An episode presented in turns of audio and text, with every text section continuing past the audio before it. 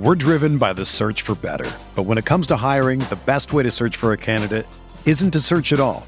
Don't search match with Indeed. Indeed is your matching and hiring platform with over 350 million global monthly visitors, according to Indeed data, and a matching engine that helps you find quality candidates fast. Ditch the busy work. Use Indeed for scheduling, screening, and messaging so you can connect with candidates faster. Leveraging over 140 million qualifications and preferences every day, Indeed's matching engine is constantly learning from your preferences, so the more you use Indeed, the better it gets. Join more than 3.5 million businesses worldwide that use Indeed to hire great talent fast. And listeners of this show will get a $75 sponsored job credit to get your jobs more visibility at Indeed.com slash BlueWire. Just go to Indeed.com slash BlueWire right now and support our show by saying that you heard about Indeed on this podcast. That's Indeed.com slash BlueWire. Terms and conditions apply. Need to hire? You need Indeed. We're talking spring news, TGFBI, and our do not draft players on Underdog Best Ball here on the RotoWire Fantasy Baseball Podcast.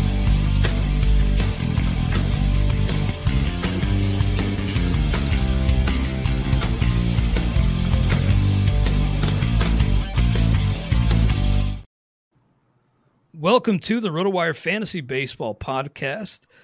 We are sponsored by Fantrax, the most customizable free commissioner service in fantasy sports, and Underdog Fantasy, home of the biggest best ball contests in the industry. Clay Link here with Todd Zola. Great to be back on with you, Todd. And you're on location in Florida. So thanks for, even though you're traveling, uh, doing the pod. And I know you're getting set for AL LABR tomorrow. Were you able to catch any games down there in Florida? Yeah, I'm in West Palm Beach. Was able to get to Jupiter on Tuesday night, see some Red Sox and who was it, Miami. And then on Wednesday, I was at West Palm for some Red Sox in Houston, kind of seeing a pattern here. And yesterday, I got to hang out with the one and only Ron Shandler, his fifth row behind the home plate seats at the Mets Stadium, Port St. Lucie. And we caught the Mets. And who was the Mets? Who, who, who beat the Mets? It'll come to me. Oh, the Braves. The Braves. The Braves beat the Mets. So, yes, I've seen the pitch clock in action. I've seen violations. I've seen, uh, I did not I have not get to. Ron was telling me all about Max Scherzer and how he plays with the batters' heads as far as the uh, clock goes. Did not get to see that in action. Yeah, you know, it seems like the pitch clock may work in uh, Scherzer's favor. Talked a lot about how pitchers adjusting to the pitch clock. Seems like hitters having a little trouble too, and with a guy who's yeah. forcing the issue like Scherzer, it just makes him all the more They difficult. looked. I mean, sometimes you force your own. You know, you you you, you see what you want to see, right? And to me, it looked like some of the hitters looked a little rushed. And I don't know if this is going to be the case. I don't know how much it's going to matter to us, but you know, but I wouldn't be surprised if we see more first pitch takes, just because the you know the batter isn't kind of in his routine yet, Mhm. and he may need that first you know that first pitch to get because he needs to get in the box and be ready, or he gets a called strike. So I wouldn't be surprised if we see some first pitch uh, takes more than normal, and then you- you're kind of in your routine in the box, in and out. What I do know is, having watched it and having the batter need to be ready at eight seconds, Nomar would be about halfway through the first glove by the time he needed to be in the box. So I do think it's going to take a little bit of getting used to. And if a guy a guy was buzzed, and you know he kind of did the you know he kind of had a little bit of walk around, collect themselves. The timekeeper, the timekeeper, the the timekeeper at the bell, uh, the time the timer, it, it gave him a few seconds to kind of collect themselves. So Okay, you know, what if that was a strategy? Was to buzz a guy to get him back in the box 15 seconds late? You know. Um, Yeah, I saw that with Ben Joyce. Like some, he threw one high and inside, and then the, the guy had to get back in in a hurry. And Well, the umpire, the one that I saw, the umpire gave him a beat. So maybe maybe there was a you know that they saw that and they didn't. maybe. they don't want that to be you know you don't you don't want it all to yeah, throw up and in as a strategy to get well. You know what I mean? So maybe they they collected that. I don't know, but um, it's going to take getting used to. The other thing to keep in mind too is the clock. I think is here to stay, but the timing they could add five seconds. You know, I think that could be that could change. I think they could add five seconds. Yeah, if they if they feel the the quality of the game is detracted with batters having to get in so quickly, I think they made whatever. It's a work in progress, and we'll we'll just have to see. I am glad that I won't have to watch guys like Nomar Garciaparra adjust their uh, batting gloves 50 million times. But players are such creatures of habit, and they're not just uh, well, they're not superstitious, but players are a little stitious, and uh, their routines, yeah. you know, getting thrown off may affect them a little bit. It's um, just to get out of the routines, and I think yeah, that I think the, it's easier for a game. pitcher to to figure out his routine than I think for a batter. I think the bat the pitcher can probably change. His, I mean, uh, we know that Luis Garcia from Houston is going to have to change his motion because not so necessarily the time clock, but they're looking on on box and he doesn't. His motion went from the windup is kind of illegal. Yeah, Kevin be a balk now, right? Yeah, yeah. Kevin Gausman is going to have to change his motion. Um, then there's the Kenley Jansens who are already working in the bullpen to work faster. So, yeah, those are adjustments, but uh, yeah, I think the point you're making of hitters having to adjust, yeah, maybe something think, we haven't really thought about as much. I think yeah, you're right. I think the pitchers will make their adjustments because that's all they do. You know, I mean, they're they have to do it hundred times a game, right? Mm-hmm. Whereas a batter only does it four or five times a game. So I, I think that true. the uh, I think the batters, I think they will. I think most of the batters will, but we'll see. I mean, there's going to be someone who's messed up in the head, and we don't know who it is, and I'm probably going to draft him. yeah, some of uh, those routines will get thrown off a little bit, and it'll be a a year of adjustments on both sides. Well, Todd, big news yesterday, not even news, honestly, but the big kind of talking point, let's say, in the fantasy world yesterday was that Corbin Carroll triple that you may have seen. Absolutely incredible speed he flashed. He stumbled across first base and still easily had a triple. Um, our buddy Rob Silver was saying hey, you know, main events, this could be a, a guy who's going at the two three turn. And look, Rob doesn't usually uh, miss on on these, and while that may seem like an overreaction, it's it's that speed I think that Carroll brings to the table that those uh, players in the overall contest will be chasing, and two three turn doesn't sound crazy to me. It's it, I don't think it is. That's where I initially had him ranked and wow. I was like, there's, and this like, and that's because the translations put him around that point, the MLEs. I'm like, there's just no way. And mm-hmm. I had a, I had to calm it down a little bit, interject a little my own, you know, bring it back. We're going to talk TGFBI in a little bit. I got him in every one of my first few TGFBI drafts. Uh, then I said, you know, I gotta, I gotta start to, you know, get a few other players than Corbin Carroll, and his his ADP jumped in the in, in the underdog, so I, I backed off a bit, but yeah, I um, it's more number scouting than me. Our friend Eric Cross is all over him as far as having seen him play. Several other scouts are very high on him, um, but the translations are just silly. If he can hit left-handed pitching, he's going to be a difference maker. And you're right. I do think, and I kind of the reaction to two three turn was like, I'm not so much for me getting him, you know, you know, getting him because I'm not going to pay that price. I'd rather wait a few a little longer and push up a Jake McCarthy than push up the Corbin Carroll. That's interesting because I'm kind of on the other side on McCarthy. I don't. Maybe I just need to turn that stone over again and really dive into it. But I feel like he's being overdrafted. Uh, I think. McCarthy. I don't know for sure. Um, I need to once once gambling in Massachusetts is legal in a week or so. I'm going to look around to try to find a uh, Jake McCarthy leading the NL in steals prop. Um, I'm not saying like it's going to happen, yeah. but the possibility is there. The thing with McCarthy, maybe this is where you're edging, is the uh, Diamondbacks.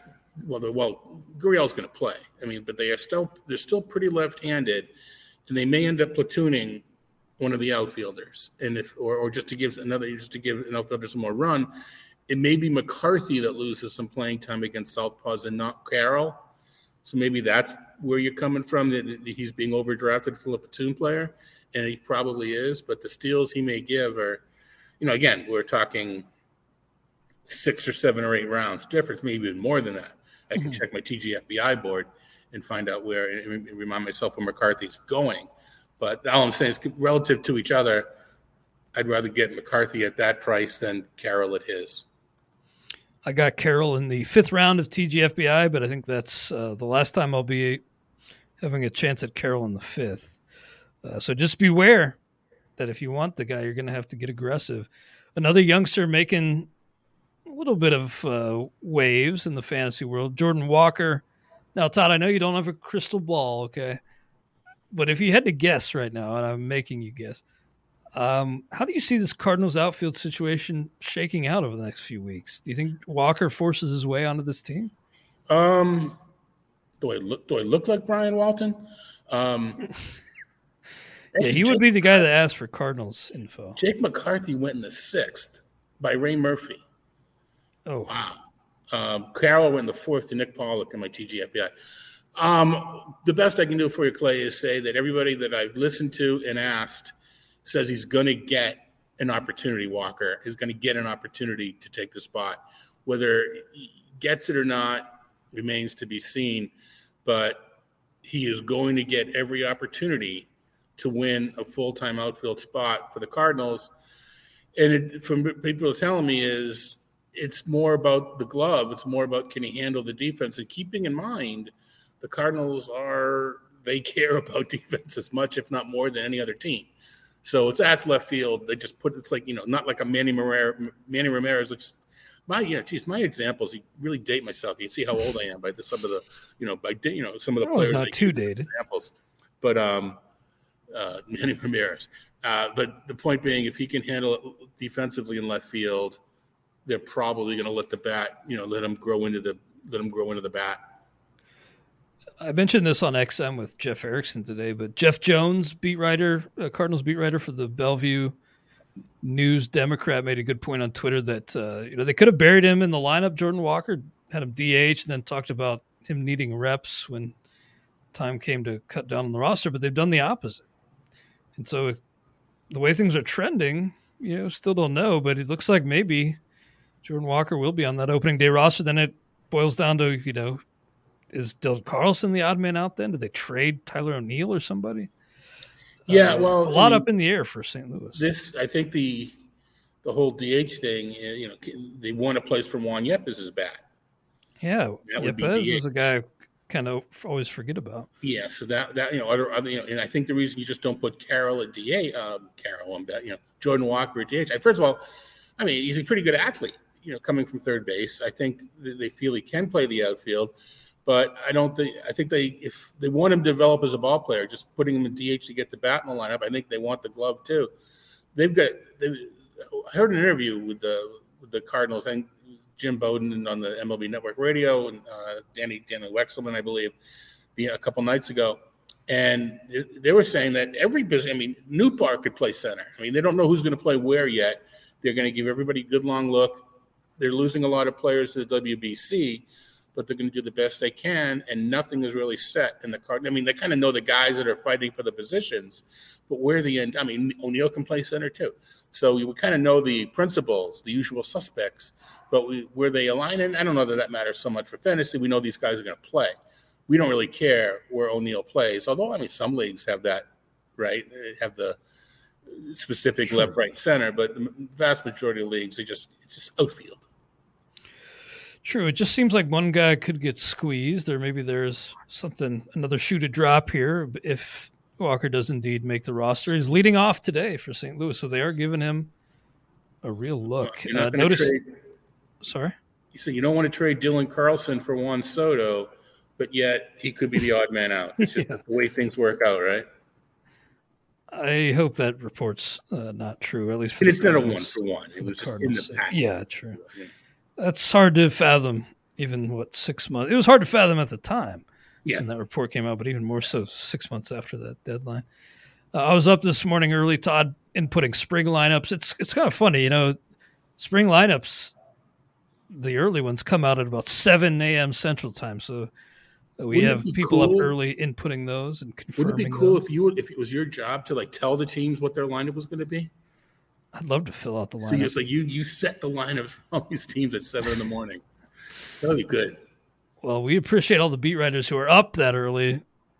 That's even earlier, you know, Arizona time. I guess most of those early ones are Florida, but uh, we appreciate them reporting those because yeah, we get them into the admin and confirmed for all of our users.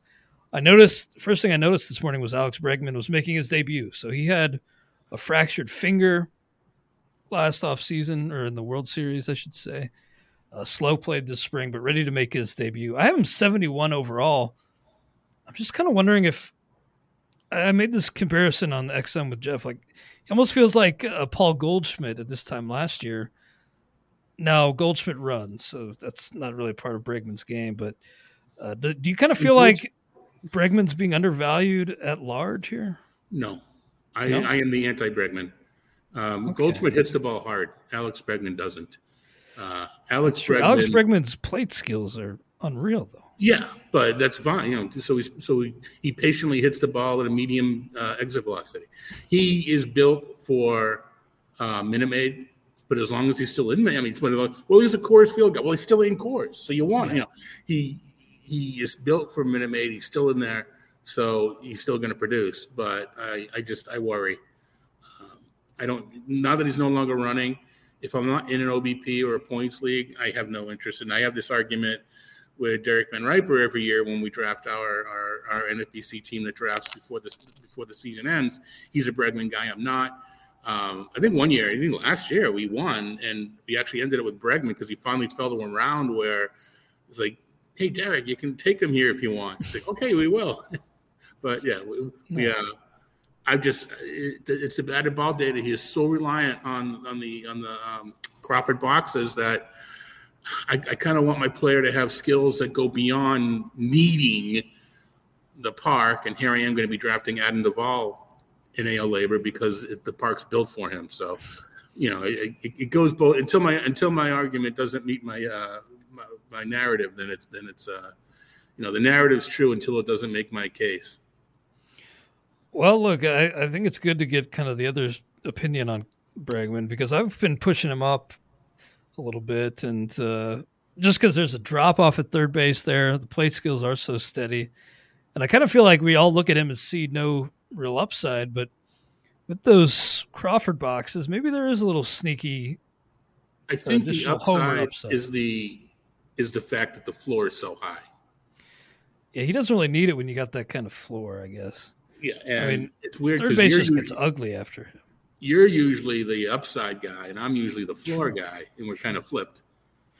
Yeah, we're kind of flipped on Bregman, but that's it's good to to hash that out because yeah, just kind of a it feels like he's kind of in this dead zone between tiers of third baseman, and it feels like he'll, in my opinion, he'll probably go closer to that front uh, or the closer earlier tier than the later tier of third base. Just setting up my tiers. Let's see where if I can figure out where or I have Bregman ranked relative to any the other the other players. I actually only done AL only.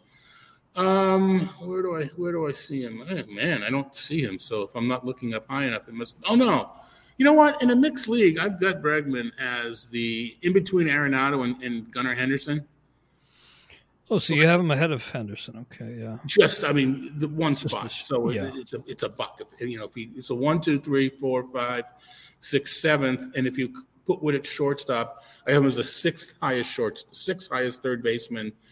But I think you're right as far as drop off goes, because next on the list is uh, Josh Rojas, Eugenio Suarez, and Ke'Bryan Hayes, Ke'Bryan Hayes, mm-hmm. who aren't bad players, but I think that's a pretty decent drop. Once you yeah, get as people, I think as people draft and stare into that abyss at third base, people will kind of push Bregman closer to that earlier tier, just yeah, looking at the, the they're definitely doing with an Arenado. I mean, I have Arenado just one click ahead of Bregman, but he's being pushed up closer to Austin Riley. I feel like maybe there is some some upside still remaining, but as you said, you don't even really need it. Where with the floor being so high on Bregman, the context, the, the Crawford well, boxes. When I when I think of upside, I think of a skill popping. The upside for Bregman is if he just luckily pulls a few more fly balls and ends up with more homers. Yeah, maybe so, he chips I mean, in a, a, five bags or so. He could, and you know what? With the, the new rules, rule. I haven't looked at Bregman yet. But with the new rules, he might. Maybe. He's a heady player, so maybe he'll figure it out. Well, we got a few other spring notes to touch on, but real quick, a word from uh, one of our sponsors on the podcast, Underdog. Fantasy baseball season is underway, and there's no better place to play than Underdog Fantasy, the easiest place to play fantasy baseball. Right now, Underdog has MLB best ball tournaments live, including the Dinger, which I've played a few and super fun. Dinger has a five hundred thousand dollar uh, pot in total prizes in best ball. All you do is join a contest, draft your team, and that's it. There are no waivers, no trades, and no in-season management. Draft 20 rounds of players and get the best cumulative scores in your starting lineup. Three pitchers, three infielders, three outfielders, and one flex each week of the regular season. Getting started is simple. Go to underdogfantasy.com, sign in with the promo code RWMLB, and not only will Underdog double your initial deposit up to 100 bucks, but you'll also get six months of our RotoWire subscription for free. Again, that's Underdog Fantasy, promo code RWMLB. Draft your $100,000 Dinger team today. We'll be talking a little bit more about Underdog later in the show with our uh, Underdog segment. And the topic today was do not draft players on Underdog, which I found are, you know, my do not draft players are harder to come up with than my, my favorite sleepers. So it's kind of a tough list for me to come up with. But um, I got five, and we'll get Todd's picks for do not draft later in the show. And those are Underdog specific, by the way. But Todd, I wanted to talk a little bit about Jarred Kelenic. I, you probably don't want to talk much about him, but look, he's uh, he's another surger. He's got three homers already. He had another one Wednesday. AL LABR with you know you and James and Jason Collette and all these great minds, including multiple from RotoWire. Really interesting to see how the field treats Jarred Kelenic because it's still going to have a lot of skeptics, but maybe he's swaying some people. Would you consider yourself more toward the skeptic side, or is he starting to maybe win you back, or at least get you sniffing around again, Jarred Kelenic? I am not anti Jarred Kelenic, and he would be somebody that I would be interested in. Different time, different place. Um, LABR, uh, it's an auction, and I'm going to have some certain targets that I'm going to go after. And I don't, I mean, I'm not. If it goes too high, I will drop, but I will get the second to last bid in. And I don't know that I'm going to have the the capital, the the the budget to pay what I think is going to cost for Kelenic with with this recent surge, and it's just the kind of I think people are going to be looking where I'm, I'm going to be drafting my upside elsewhere. I think people will be into him. I he's too good not to figure it out, but he's just been historically terrible. You know, it's kind of one of those things where uh, it's, it's something's got to give, if you will, and I think he will be fine. The other thing about LABR is it's old old school in that there's a reserve, but you can't just oh no, Kelenic's in a slump. I'm gonna I'm gonna put him on the bench until he snaps out of it, and I'll activate him. You can't do that in LABR. You have to mm-hmm. play through the bumps, play through the Colorado starts if you're in the NL. You could drop him. You can just release him, and then someone can pick him up for for FAAB. But uh, if he's active in the MLB, he needs to be on your roster. Yeah, so if he struggles again, you have to eat all that. And that actually, last time I was in LABR, I had to do that with Kelenic, and it hurt. I was wrong on him as a prospect coming up, but this feels like this is now like post hype hype. Like he doesn't even fit into the post hype sleeper anymore. He's kind of got he's, the post hype. He's a post hype surger. He's just twenty three. I mean, he's not even that old. You yeah. only have one. You can only have one post before your name at his age. True. It, you know, I I like what I'm seeing here, and I like you know the results of the results. It's spring training results, whatever. But I like his attitude so far. The I just saw some quotes that he's trying to win every pitch. Yeah, it sounds great, but you know maybe he was a little overly confident in his abilities when he came up, and uh, just being in that moment and taking it pitch by pitch is how you have to do it. You you can't be you can't be thinking about you know the larger picture when you're in the batter's box. You have to just be in the moment, and it feels like he's there. Peter Gammons, yeah, it's Peter Gammons. You know, say what you will about how in touch he is with things right now, but he mentioned on Twitter that he believes that the Mariners emphatically believe Kelenic's beginning his takeoff. So uh, I'm expecting him to get maybe not really pricey, but probably crack the top 200 in some drafts. Yeah, no, I, I, I, I agree. And I grew up with Peter Gammons, and maybe he lost a little off his fastball, but he's still the man to me. You know, one of, just the respect yeah, like aspect of too. it. I didn't um, know you grew up with him. Well, I mean, Boston. He was. That's where he. Yeah. Where he I mean, did you know Boston notes? the notes, the Gammons' notes were second only to USA Today, and I still have a lot of respect for him. Survived a stroke, and he's a rock and roller. Seen him play at the at the um, uh, first uh, Hot Stove Cool Music that he have in Boston. They have it in Chicago too with Theo. Oh, Theo cool. plays rocking through the free world. Neil Young, Theo, Theo, Theo can play that blindfolded uh, every year. Every get, year. Uh, rocking in the free world by Theo Epstein. Anyway, but uh, nah, just being silly. I'd love to get uh, Peter Gammons Theo Epstein and maybe Bronson Arroyo into Yeah. a band. Arroyo played. Arroyo played. Um, Yeah. He's a grunge guy though. I mean, he played Oh, acoustic. Acoustic sounds really good, but he's a grunge guy. And I stopped listening to music when grunge, when when when grunge became the, the form of alternative in the early '90s is when I kind of stopped, and I started listening to my old stuff again. I hear you, man. I'm already reaching that point where I can't really listen to new new stuff. It's I know I'm missing pretty much on a some good revisit revisit the 90s, early 2000s. Yeah. Well, um, I'm missing some new stuff, but whoa, Jazz Chisholm hit a home run. Nice. Okay, good. nice. Well, that's boost him up a couple rounds. Kid, of course. Um, Jose Miranda, Todd, skipping out on the WBC. I'm kind of just wondering what your concern level is here. Could be limited to first base, DH early on. As long as he's playing, should be okay. But given that he did skip the WBC as a result of this and not able to play third, do you worry a little bit about Miranda's shoulder? I was unaware. I've been traveling this week. Was unaware that he had an issue because he's. I, I like Jose Miranda as a player, based upon the underlying, you know, Statcast type metrics. His and my big thing is I don't care about average exit velocity. I care about average exit velocity on fly balls uh, because that drives power. And there's too much. I don't want to say there's a little bit of happenstance involved. The harder you hit the grounder ball, the better chance of getting hit, especially without a shift. But it's all about the um, fly ball exit velocity. And he was uh, among the leaders, and I was like, whoa. Um, so uh, he didn't quite get credit for it in the home run column that he should have. I thought it was coming. Um, I guess the fact that he is hitting and is playing first base is, I think you can't get too down. It just it sounds like it's the throwing motion more than anything else. Um, but you know, and when we when we talk when we talk underdog in a little bit, you know, I'm sure one of us is going to use the word injured and maybe the word not before it. And you know, now you know, do I take him an underdog because there's a possibility that this grows into something more? So if that's if that means that I'm concerned, I guess I do. But I just I, I'm okay with the fact if I'm a keeper list and I got Miranda, the fact that he can still hit is optimistic. Yeah, I'm with you. I was really excited. I'm maybe lowering him like a few spots in the overall list, but not a not a ton until this, you know, affects his availability at the plate. Then I might have to get serious. But uh, arbitrary endpoint alert. Uh, after the start of May, he hit know, 268, 325, 426 with 15 homers.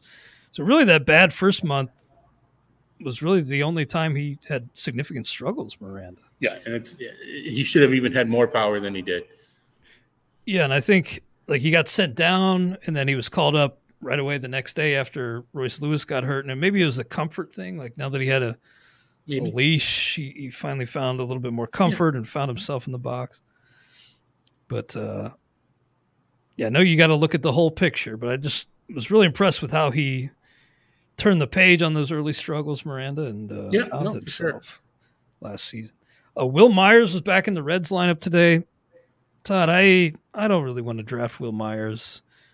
Any case at all aside from the park? Like, would you draft Wil Myers? Um, yeah, and I did. I'm looking up the round right now. You're going to cringe, but I got him in the 12th round of the TGFBI. Hmm. I, I, a think he's 15 gonna be teamer, that's not crazy, but Uh, it's a little crazy, but but I'm in a draft where there's some. I know people know what I know my lists, and my lists are pre- he's pretty aggressive. And even though it's TGFBI NFBC format, um, this is a go get him. Go get you know don't you know. There's there, people are taking their guy when they want him. As I mentioned before, Ray Murphy took Jake McCarthy in the sixth. Um, you know, I was I joked to him. I said I he picked him right after I picked made a pick. I was like, I thought my McCarthy sweat would last more than one pick, um, but you know, Ray wanted him, Ray got him. So um, yeah, Wil Myers sounds like he's kind of one of your guys. Then he is, and it's it's the park, and I think he can run, and I think the Reds will let him run, and if he doesn't play the whole season, I think when you draft him, you know, I'm drafting him low enough where I don't know if I'll have him at first or I'll have him in, uh, in the outfield. I like the dual eligibility as well. It's a lot easier to replace a guy that gets hurt in the 12th, 13th, 14th round. I don't know about easier. I mean, it's just as easy to replace Mike Trout, but it's just the the player the player isn't as good. So you get you know the drop off isn't as much for replacement in that round as it is in earlier rounds. So I I want the upside. I want Myers in my lineup um, when the Reds are at home. So you think he has a little, you know, Brandon Drury type path this year, where he? I think, I think you know, it's tough to make the comparisons of that nature, but I think there's, I think there's still some stuff left in in in Myers' bat. It's all about the health. Uh, last year, eh, seven thirteen OPS, but he didn't run so much. But he had some knickknack things. Didn't even play half a season. So, it, it, I think to me, I'm betting more on the health than the skills. I think if he plays, I think if he's healthy, he will play pretty well. Yeah, I think best case scenario for a guy like Wil Myers is he plays well and gets flipped. I think that's you know he's been open about you know why he signed with Cincinnati. He wants to get those numbers boosted up in Great American Small Park and kind of revitalize his career a little bit. Uh, right, uh, but which, then you have to wonder, you know, where does he end up? How much does he play with, with another team? But if he plays well enough to merit getting flipped, yeah, you know, I mean, I will, you know, recognize that. And by the time July 31st or whenever the trade deadline is this year, early August, whenever it is, I will have a plan B. You know, if, if, if I don't feel Myers will be playing regularly or, you know, et cetera, I will have, uh, I will have a contingency ready to go. And hey, there's every chance, not every chance, but there's a team. What if he gets moved to a, a team where he's still hitting well and it's a more runs because it's a better lineup than the Reds? It could help him. We'll see. It's a good point that if he's flipped at the deadline, he's probably already hit well enough to justify yeah, your spot, yeah. honestly. Yeah. But I do worry about that with guys like him and like Cron. Like, do I want to draft Cron thinking he's probably going to end up somewhere outside of Coors? I, I think he's there. maybe I'm thinking too big picture. Well, they signed him to the contract. Mm-hmm. Um, I I don't think I don't think if they had, if they hadn't signed C.J. Cron to the contract, I'd be a little bit concerned, but I, I, I think we're okay with Cron. Who knows? I'm trying to remember. Is there someone breathing down his neck as far as as far as a backup goes? I don't think so. Not really. Michael Toglia is listed, but I don't think any of their minor leaguers are going to come up. So unless they want to move Nolan Jones over to first, which I doubt, I think he's pretty safe. I suppose the Rockies are notoriously hard headed about trying to compete too. So maybe maybe they don't uh, trade him, but that's just something that's been in the back of my mind with Cron. I mean, yeah, I, I guess Kris Bryant, and yes, if, if you hear that sound, it is what you think it is.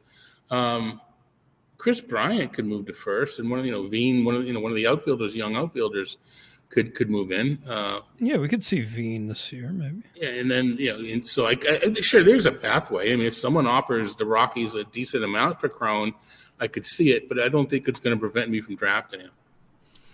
Well, we'll talk a little bit about the great fantasy baseball invitational in a second, but let's first throw to a quick word from our Blue Wire sponsors.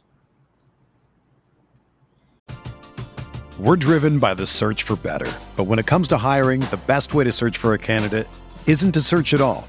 Don't search match with Indeed. Indeed is your matching and hiring platform with over 350 million global monthly visitors, according to Indeed data, and a matching engine that helps you find quality candidates fast. Ditch the busy work. Use Indeed for scheduling, screening, and messaging so you can connect with candidates faster. Leveraging over 140 million qualifications and preferences every day, Indeed's matching engine is constantly learning from your preferences, so the more you use Indeed, the better it gets. Join more than 3.5 million businesses worldwide that use Indeed to hire great talent fast. And listeners of this show will get a $75 sponsored job credit to get your jobs more visibility at Indeed.com slash BlueWire. Just go to Indeed.com slash BlueWire right now and support our show by saying that you heard about Indeed on this podcast. That's Indeed.com slash BlueWire. Terms and conditions apply. Need to hire? You need Indeed.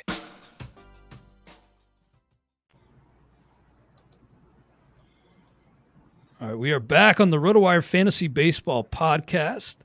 The only podcast you're going to hear this week, I think, uh, with two overall TGFBI winners. Uh, I did it in 2018. Why were you 2019? Were you the next year? Yeah, unless unless Tanner interviews Kevin, I think we're safe.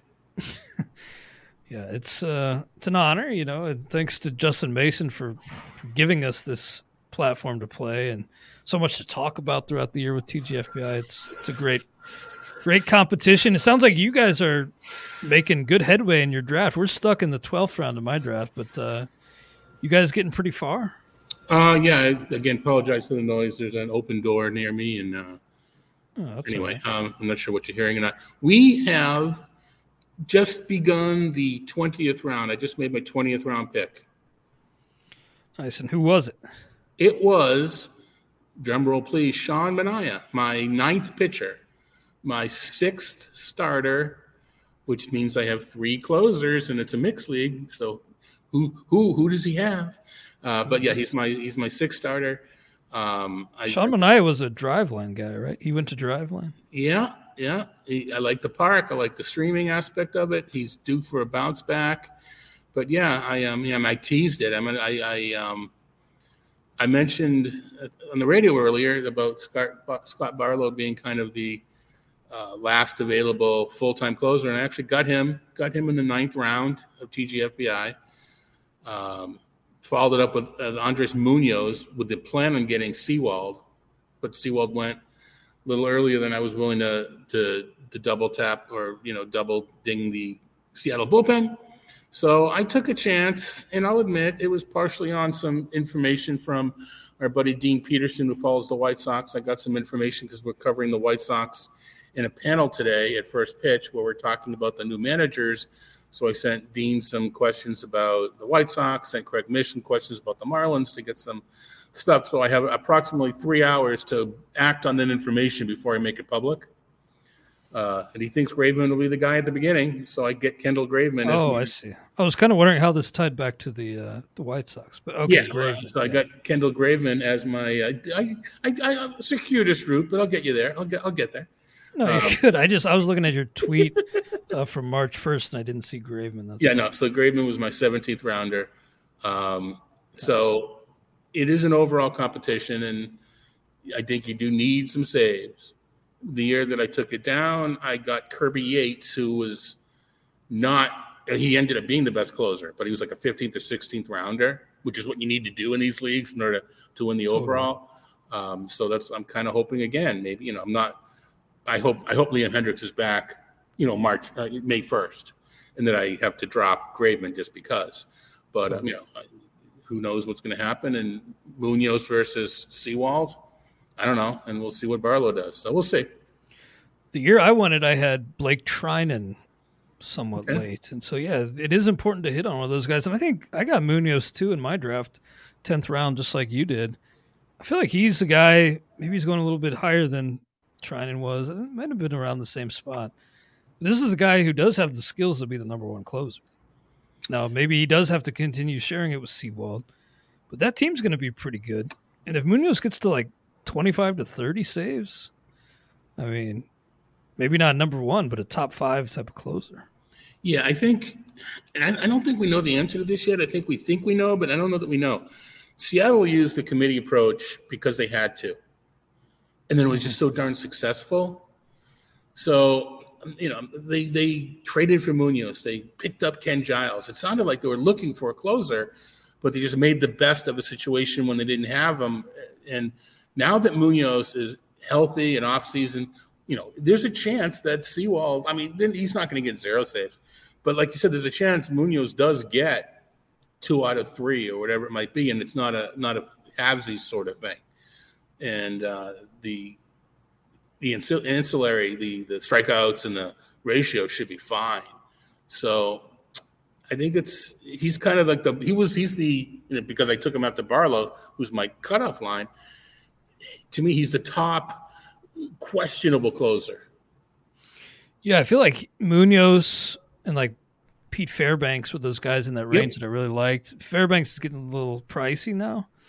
He went. Um, I, he was the guy. I wasn't thinking about Graveman. Yeah, he was the guy I wanted as my next, you know, my third. But like you just mentioned, he went up. He went pretty good, pretty high. Yeah. So, yeah, I, I like both those guys as guys who could, you know, surge and finish well ahead of where they were taken.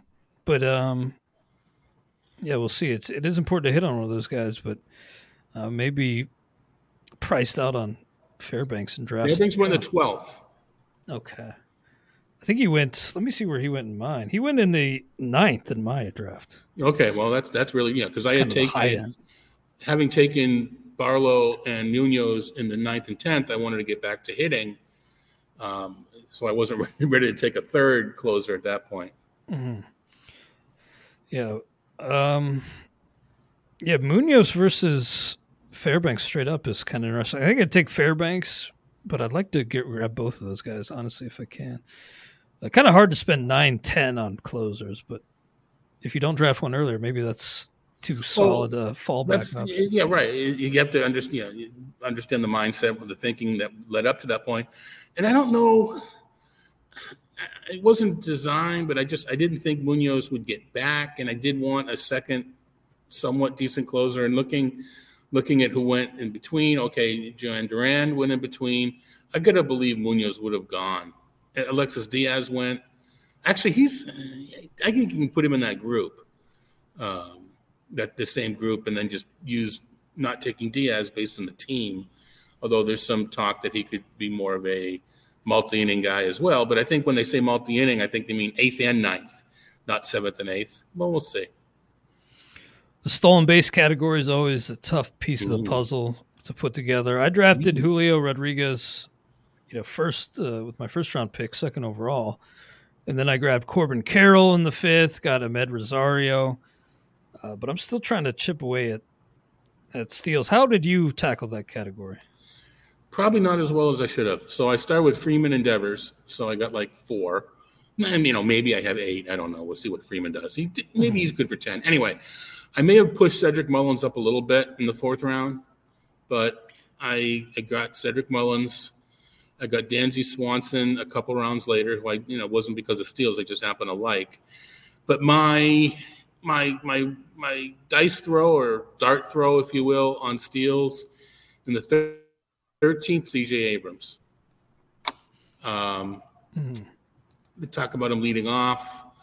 I, I just I, that that's that that that's kind of my if I do well, it's going to be because C.J. Abrams did pretty good too, and that's about all I've got right now. I was and well, I mentioned Wil Myers. I really really like Esteury Ruiz as a luxury steals item, not as a I need him to steal in order to meet my number sort of guy. And I think he is in the process of going from the luxury range to the Myles Straw range, where he's the guy that people are going to take if they feel they're short on steals. And I was kind of bummed he went a little earlier than I was willing to go. It's his OBP in the minors was fantastic, Esteury Ruiz. It hasn't translated yet, but it's only been like 30 games. Mm-hmm. And Fangraph translations aren't very promising, but if he translate that that translates that o, uh, OBP anywhere close to the minor leagues, Ruiz is going to steal 50 bases, and he's going to do he it. He stole 80 some, right? Yeah, yeah, yeah. So it, again, the, the, difference between I want I don't want to say all right, I've got Ruiz's 50, I only need 70 more. I want to say I have 110, and Ruiz's 50 could win me the league. You know. Yeah, Esteury Ruiz is really interesting X factor right now. They brought in JJ Bleday, who I saw was starting over yep. in center uh, at least early on in the spring. Yep. A lot more draft pedigree with a guy like Bleday, but I think they should give both these guys plenty of playing time. It's the land of opportunity. They got to see what they have in these yeah. guys. So yeah, those OBP skills you mentioned with Ruiz are interesting. He went in the 16th. Is that too high for you? Esteury Ruiz Uh, maybe if you're in a tough spot with steals. Yeah, it that's seems like a little where- aggressive, but Yeah, I think that's around where you can you can think about um, taking the chance. Now, I was on the road. And I'm not going to use this as an excuse, but uh, I had a pre-draft, and I, I I put Austin Hays in, and and that's who I got. Had I been you know making the pick live or you know thinking about it, uh, et cetera, I may have taken Ruiz to make sure I get him at that point. But I'm you know no crying over spilt milk. I didn't get him. Um, I, I'm not unhappy at all with Austin Hays. Kind of happy about it, but that would have been my chance to get Ruiz. he'll definitely be a player to to keep an eye on and and drafts to come if he's looking like he has playing time. That speed's gonna really tantalize, and somebody's gonna jump him aggressively. Well, Todd, let's switch gears here a little bit and uh, get into our underdog best ball segment of the week. Tough one this week, at least for me to come up with. Our top five do not draft players on underdog. By the way, with Underdog, definitely be sure to use promo code RWMLB. They'll not only double your initial deposit up to 100 bucks, but you also get six months of RotoWire for free. So really a heck of a deal. And I'm having a lot of fun playing on there. Again, promo code RWMLB. But the guys I'm not ending up with, not drafting on Underdog, really are, you know, uh, contest specific. A lot of these guys getting pushed up because of the format like a guy like Kyle Schwarber, who's number one on my list, ADP 16.2 on underdog. That's one that maybe it's a disconnect between Roto and, and these this points league, but and the the outfield madness that we've talked about. But 16 for Kyle Schwarber seems way too high, even in a points format where he's not docked for the low average. Um, this feels one where people are chasing the outfield position a little too much after that first tier and pushing Kyle Schwarber up more than he deserves I get him ranked 13th overall. for So best. Yeah, in this in this format, using the uh, outfield replacement, blah blah blah. Schwarber's my 13th overall. Now I usually haven't gotten him, but um, I don't. I, I think I, I can see where it's coming from. I'm going to be honest. I, I did not do is what picking my players because you got me on the road and uh, et cetera, et cetera, et cetera, traveling this week. So I'm going to do That's more all of a. Um, I'm going to do more about Phil. You know, you said do not draft. I'm going to be more of a complete complete the following sentence. Do not draft. So my first do not draft is do not draft your third infielder before you have at least three outfielders and three pitchers. Okay, that's a little. Um, yeah, it's just more that I have to type down, but that's a good way to go go about it. Uh, so I got that infield. down so that people can. just put weight on read these. infield. Yeah, it's crazy the infielders that are still sitting around late. And with that in mind, kind of leads into my next guy, Bobby Witt Jr., ADP 32. You don't need steals to compete in the category. Um, I wonder exactly how valuable the bat will be in this points format. And ADP of 32 with guys like Realmuto hanging around late, all these great infielders late. I feel like Bobby Witt's honestly kind of a bust pick at, at 32 Uh, in this format. Got No, yeah, no, for sure, for sure. Um, I think I think I agree with you there because I have him 48th overall.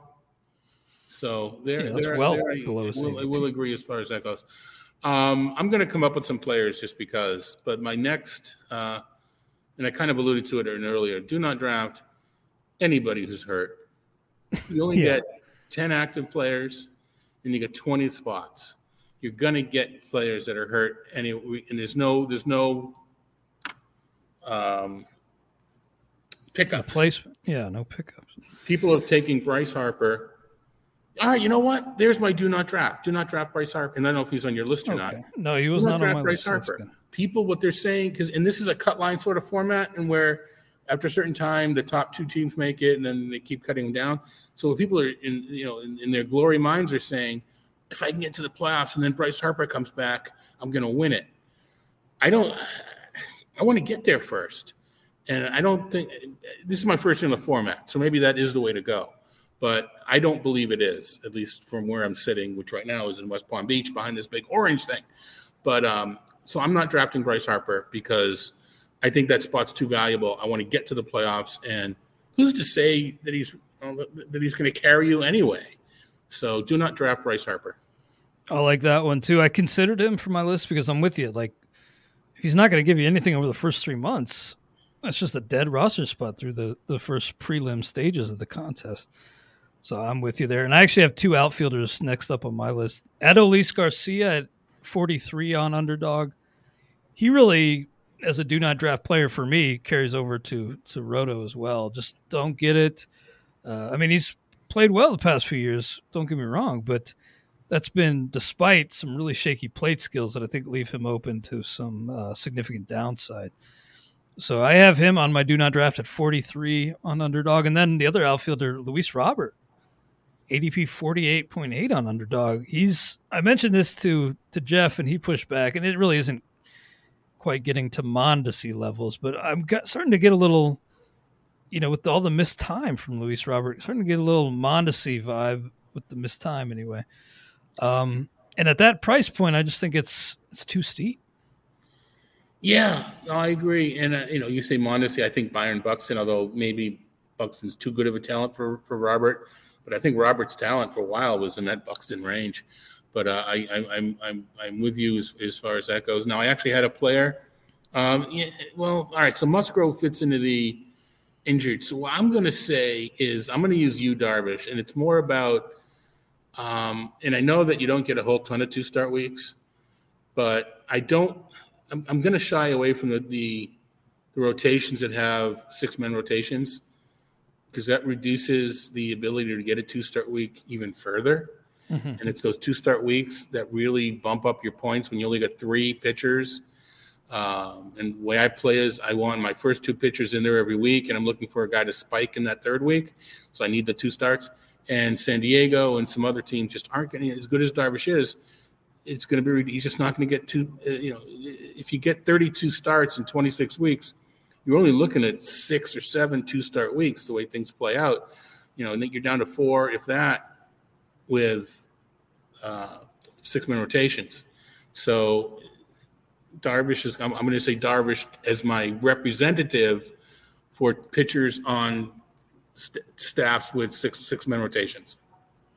Nice. My final do not draft player on underdog for this year is Hunter Greene, and this pains me to say as a Reds fan. But at ADP 91, that's even higher than he's going in, most drafts I see. So much working against the guy. Bad park to pitch in, brutal park to pitch in, frankly. I mean, it's reaching Coors levels. A Great American Small Park in terms of runs scored. Bad team, two pitch guy. And as great as that fastball is, if hitters are sitting on it, you know, they'll poke it out of that park. So, uh, Hunter Greene is a guy that, you know, with the talent, I think people are chasing the upside, but I think it'll be a, year or two more before it, it really comes together in full for Hunter Greene. Yeah, that's a that's a good one. It's nice to hear you, you know, be bi- non-biased about the Reds. When you yeah, said bias Greene, in the other direction, yeah, negative when I, bias. When I hear you said uh, Greene, I'm thinking Riley Greene, who's actually on my I, I like this guy list. And I'm, I, you know what, I'm going to go with a guy, and it has nothing. I was trying to think of guys inherent to um, underdog strategy. So I'm a little out of my mm-hmm. element. I'm not my room. I'm like in a big hallway here, so I'm a little slower today. I appreciate you doing this. Yeah, kind of. Yeah, just a little. You know. Uh, but anyway, um, I'm going to use a guy that uh, I'm going to say Spencer Strider. Okay. And I kind of kind of alluded to my. I want two pitchers who I expect to be in my lineup every week. When I'm at when I'm at 12 in this thing, I, I would I've been I got Burnes and Cole like twice. Um, so I want like two pitchers really early. It doesn't have to be Burnes and Cole. And then my third pitcher, I'm drafting six pitchers total. I was at seven. I'm drafting six pitchers total. One of those four to just pop in that week. Um, to me, with Strider's being drafted, he's being counted on every week, and I don't know how many innings he's going to get. And I, I, I think he's the innings going to be tempered. So the same way as in Roto, the same reason here, I don't see him getting the innings commensurate with his draft price. Hey, that's fair. I know we differ on Strider, but uh, you, you make a lot of good points. So my top five do not draft on underdog: Kyle Schwarber, Bobby Witt Jr., Adolis Garcia, Luis Robert, and Hunter Greene. And Todd's do not draft your third infielder before you have at least three outfielders and three pitchers. Do not draft anybody who's hurt, including uh, Bryce Harper. Do not draft Yu Darvish and then Spencer Strider. Well, great stuff, Todd. That'll do it for the underdog best ball segment today. Um, and before we transition back to TGFBI talk, I want to bring you a quick word from Fantrax. Fantrax is the most customizable fantasy platform in the industry, offering the greatest fantasy experience for your dynasty keeper, redraft, and best ball leagues. Coming from another service, Fantrax makes it super easy. If you're fed up with your commish service, uh, there's really only one place to go, and that's Fantrax. You can import any of your current leagues and customize if needed. They're just a quick email away from anything you need adjusted. Fantrax offers the most in depth player pool of the industry, including minor league players. Do you need a customizable commissioner service for your fantasy league? Fantrax offers more customization than any other platform. And the best part of it, it's all free. Also, if you're a Vlad Jr. Mark like myself, you can sign up today and be entered to win an official MLB signed jersey from Vladimir Guerrero Jr. Simply go to fantrax.com slash rotowire and sign up today. That's F-A-N-T-R-A-X dot com slash rotowire. Fantrax, the home of fantasy sports. So as we wrap things up today, Todd, I wanted to just get to um, you know a few more of our draft picks here in TGFBI. How did you address the catcher position? Real quick, before we, I don't mean to interrupt, not something to interrupt, but I'm, I'm looking on Twitter. The Red Sox are shifting on Joey Gallo, using the left fielder and the rover position in right field, and leaving left field completely open. now, keeping in mind that they play, and this is Will Middlebrooks pointing this out, um, otherwise known as Jenny Dell's husband, um, with the short left field wall. Worst case scenario is, you know, the, it's, it's like a double regardless. So this is why you can still do interesting defensive linemen within the rules. The, the four infielders are, are, are, playing where they're supposed to be, but there's literally the, the, left fielders in right field. I was wondering, I figured Joe Maddon, but he's not at the team, be the first to do something like this. It's interesting that it's Alex Cora. We'll see if he does it in the game or whether he's just practicing with it uh, in spring training because they're not at JetBlue. They're not at JetBlue. They're on the road. Uh, they must be in uh, Minnesota's home park. Um, so, but that, that's interesting. But as far as catchers go, speaking of Minnesota, I'm only halfway done with my catchers. I did not want to wait as long as I did, but I do have one guy that I am very much interested in as a late pick. So I, I didn't get too worried about it. I got Christian Vázquez, um, I think maybe the 19th okay. round, which I'm, I like that. I'm going to take a shot with my second catcher, and I, I don't know that anybody's listening. I don't know how long I'm going to wait call me a homer on the Red Sox homer, if you will, but I think it's more about just being aware of than it is being a homer at this point. I think Jorge Alfaro, if he doesn't win the job, is going to get a significant portion of the Red Sox catching job. Hmm. He can hit, and so I'm non-roster invitee, right? Yeah, exactly from San Diego. I'm going to draft him as my second catcher, and if I don't, if he doesn't work out, I will find somebody else. But I'm going to take a shot at Alfaro is I don't know how long I'm going to go with him or how long I'm going to wait, but um, I'm going to take Alfaro. See, I am drafting with Ray Murphy, who may or may not have the same thoughts because he's a, a, local guy from Boston. I will check to see what he's got on catchers. He only has one. He only has Salvador Perez, which does not bode well for me because uh, maybe he's thinking the same thing that I am. So um, if if if if you're my TGFBI league and Ray's clock runs out it's not because I put him in a closet. Well, we had an interesting note on Alfaro just yesterday that he has a upward mobility clause in his contract with yes. Boston, so he would be allowed to sign with a major league or a major league deal elsewhere if Boston yes doesn't plan to have him on the roster by March 25th. So either way, it sounds like he'll be in the majors. Yep. Right. So yeah, that's a sneaky one. I like that. Uh, I was you know, I paid up a little bit more, at least for my first catcher. I haven't drafted my second yet, but I got Willson Contreras in the seventh round. Is he a guy you're in on, or is that kind of a new fate or familiar face, new place you might might worry about with the the big contract? is is an answer is is not out on an answer. I mean, I don't know. I, am not out on him. You're agnostic. I'm not, I'm not, saying oh the park. I'm you know I'm not I'm not mm-hmm. you know he's not on my do not draft list. I don't know you know I don't know that I'm targeting him if you will. And I hate to say that you know you let you let the draft come to you, um, but I'm not going out of my way to get him. But I'm not avoiding him either. Yeah, I'm gonna have to figure out what to do with that second spot, but. um you know, as we've talked about before, I'm just a little bit more willing to pay up at the catcher position this year because past the most recent years, anyway, man, I've found it really hard to have the 14 best hitters over the course of a full season when you got two stinkers at the, I, I catcher to. I'm not saying you have stinkers at the no, no, no, no, no, no. I, I, wanted to draft up a little bit. It just it mm-hmm. never never presented itself.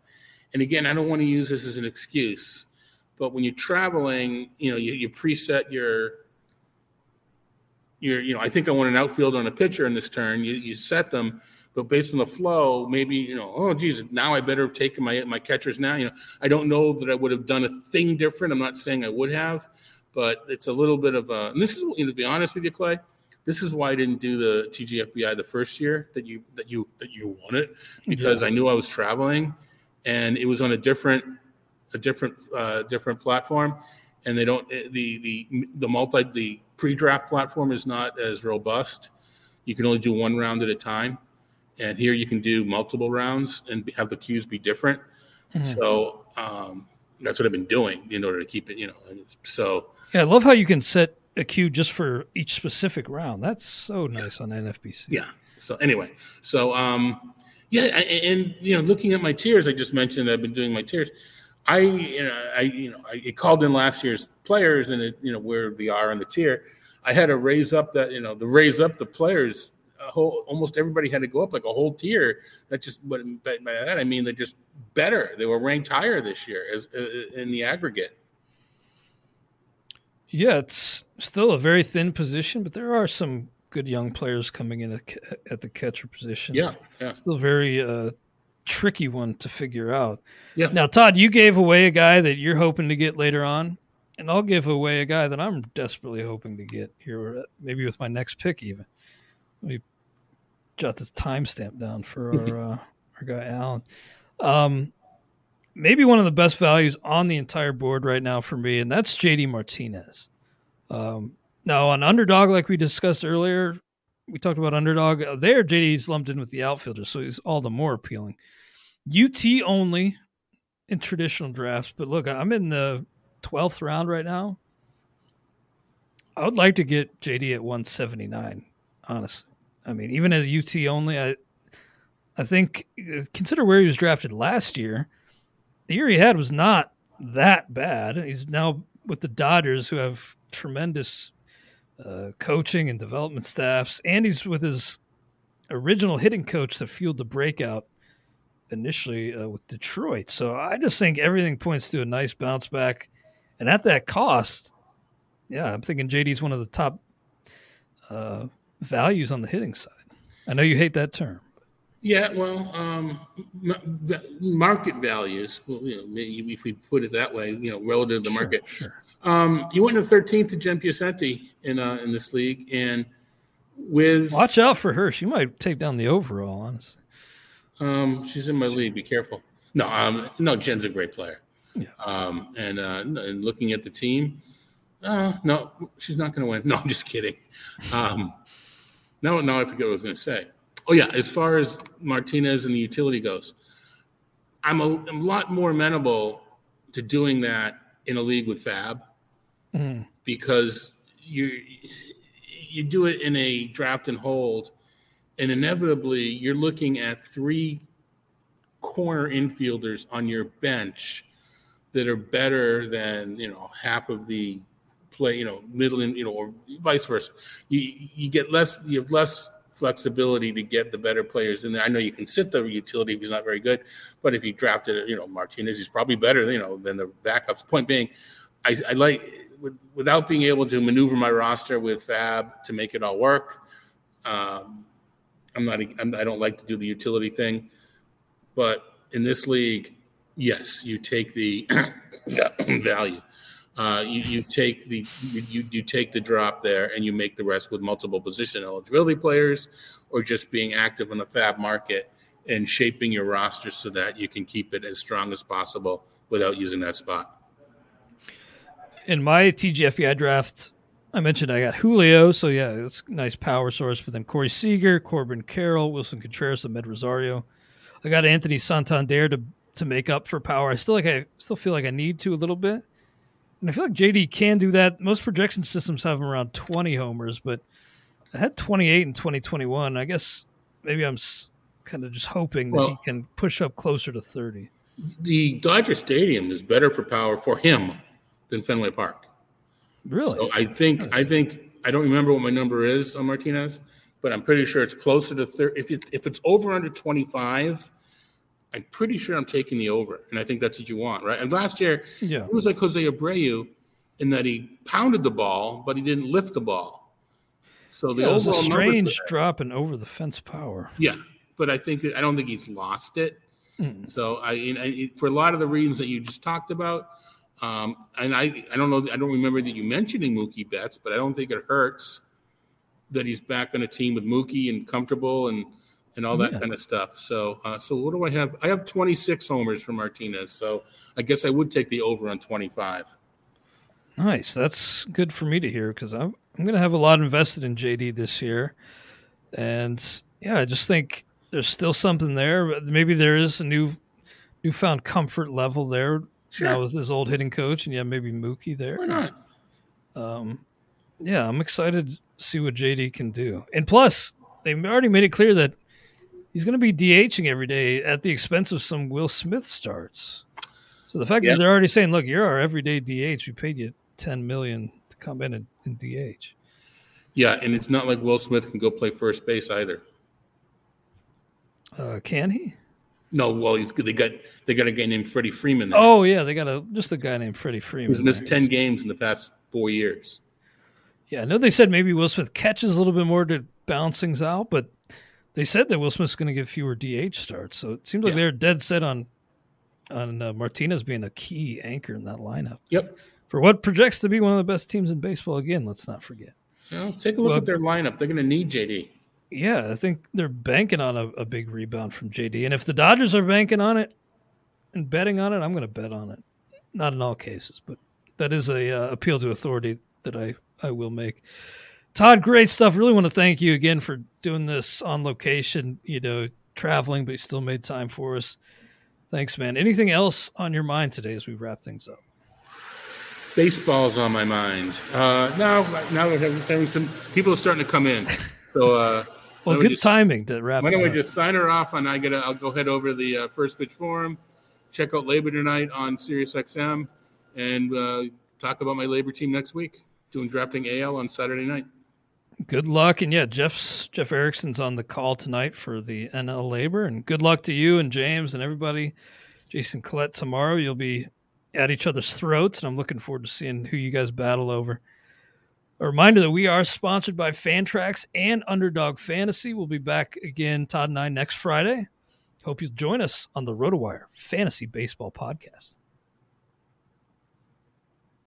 It's happening daily. We're being conned by the institutions we used to trust. The mainstream media is distracting us with meaningless headlines instead of focusing on the harsh realities facing American families. Time is short before something big happens, and that's why so many folks are preparing. They're becoming self reliant by investing in emergency food storage from My Patriot Supply. Go to mypatriotsupply.com and secure four week emergency food kits for each member of your family. Each kit contains tasty breakfasts, lunches, and dinners, averaging over 2,000 calories per day. Save $50 on each four week food kit you purchase. Plus, get free shipping on Ready Hour four week emergency food kits. You're not ready if it's not Ready Hour foods. At My Patriot Supply, you can also get solar power generators, water filtration units, heirloom seeds, and survival gear.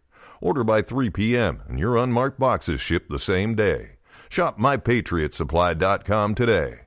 MyPatriotSupply.com.